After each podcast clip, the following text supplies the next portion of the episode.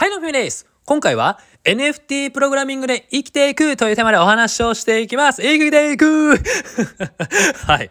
本題の前に一つだけね、嬉しいことがありました。なんとあの、池早さんに Twitter フォローしていただきました。ありがとうございます。まあ、池早さんの場合は、厳選してフォローっていうよりも、仲間の方は結構積極的にフォローされている形なので、別に僕がレアキャラっていうわけではないです レアキャラなのかな？ある意味ファイヤー はい、まあ、なので別に、まあ普通です。僕は普通です。でもやっぱりインフルエンサーさんにフォローしていただいたってことは、それなりにちゃんとプロフィール欄を見ていただいて、ツイートを見ていただいたんじゃないかなと思うんです。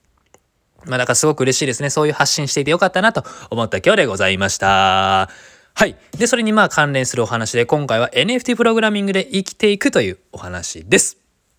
僕はここ最近 NFT、メタバースとか VR、AR とか、うん、暗号資産っていうお話をしてきました。で、これからもしていきます。で、なんでこれをお話ししているかというと、これから先伸びていく分野だから今のうちに学習したことをアウトプットしております。で、そのアウトプットしたものを皆さんに聞いていただいて、皆さんも一緒に頑張っていこうぜ、ちょっと勉強していこうぜっていう、そういうスタンスで最近はやっております。で、まあ、うん、なんだろうな、これも伸びていくっていうのはこの音声もそうだと思うんですよ。伸びていくからこそ2020年のうちから音声配信をやり始めて今1年ぐらい経ってで今は NFT 関連とかも伸びていくっていう情報をキャッチしたのでそういうのにもう積極的に言っているっていう状況でございます。で皆さんが NFT と聞くと多分アートを思い思うと思うんですよ。思う。ん？うん、思うですね。NFT と言ったイコールアートみたいな。うん、このプロフィールとかのアイコンの絵とかそういうのですね。でもこれから先、そういう NFT っていうのはアートだけではなくて、ゲームとか、あとは、うん、デジタルファッションとか、なんだろうな、あとはゲーム、スポーツ、音楽、まあ、いろんな分野にこれから NFT がどんどんどんどん浸透していきます。で、僕らが、例えばスマートフォンでなんかこうパラパラパラパラしていっている裏では実は NFT が絡んでいるっていう未来がきっと来ると思います。まあ、だからこそ僕はこれから先 NFT のプログラミングを学習していこうと思いました。これは理由としてはこれから伸びていく市場だからですね。で、このお話だと別に僕のただの、うん、まあ、自己報告みたいな配信になってしまうので、ここからちょっと落とし込んでいきます。で、僕の考え方なんですけど、僕はお金を稼いでいきたいです。やっぱり資本主義なのでお金を稼ぐっていうのは人とか社会の役に立った対価としてもらうものなので別に全然悪いことではないんですよね。うん。これは全然いいことでございます。まあ、税金多く払えば国にも貢献してますよね。納税。納税。うなんかすごいですね。インフルエンサーさんっていうのはもう、年商1億とかあったらもうそのうち、うわどんだけ取られているんだという すごいですね。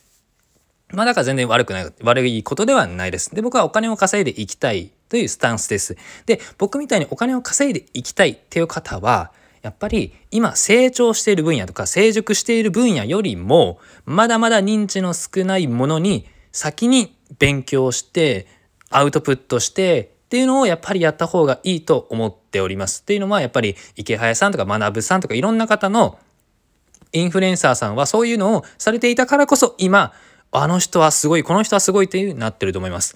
例えば、ブログもそうですし、YouTube もそうですよね。YouTube もまだまだ全然世間に認知されていない YouTuber って何っていう、そういう時にや、からやっていた方、ヒカキンさんとかはじめ社長さんっていうのは今やっぱりすごく伸びてますよね。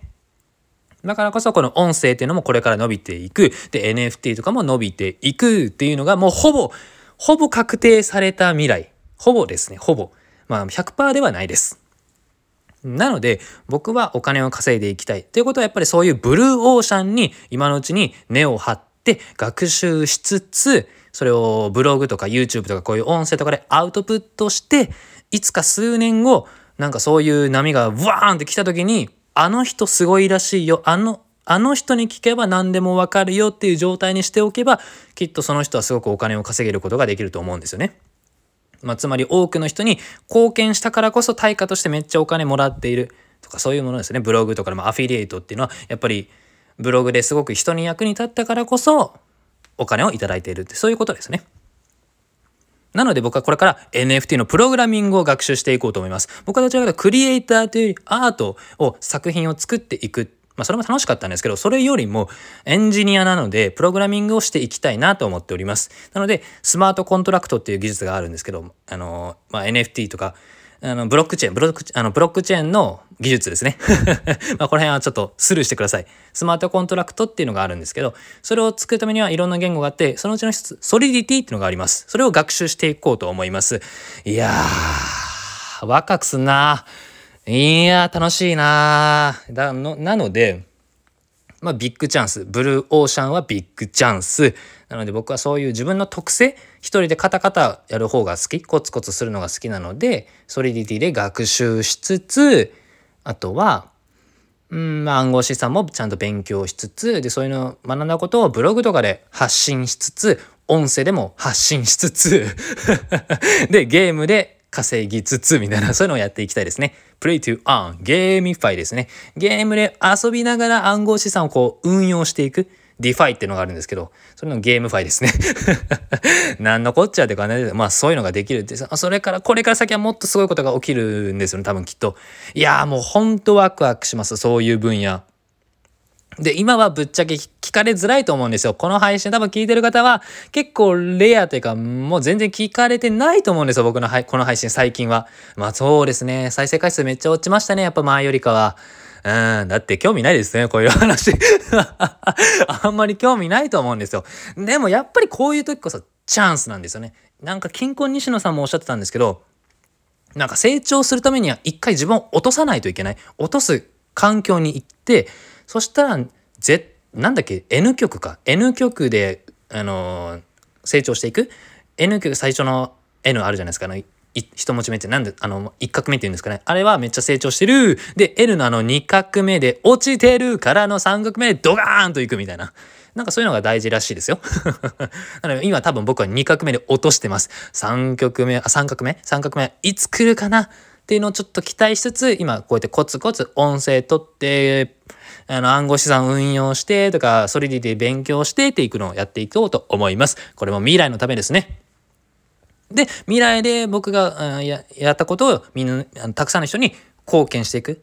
それがやっていきたいですね。そしたら僕も幸せになりますし、皆さんも幸せになる。もうウィンウィンじゃないですか。最高ですね。なので僕はこれから先そういう分野に根を張っていきたいと思います。はい。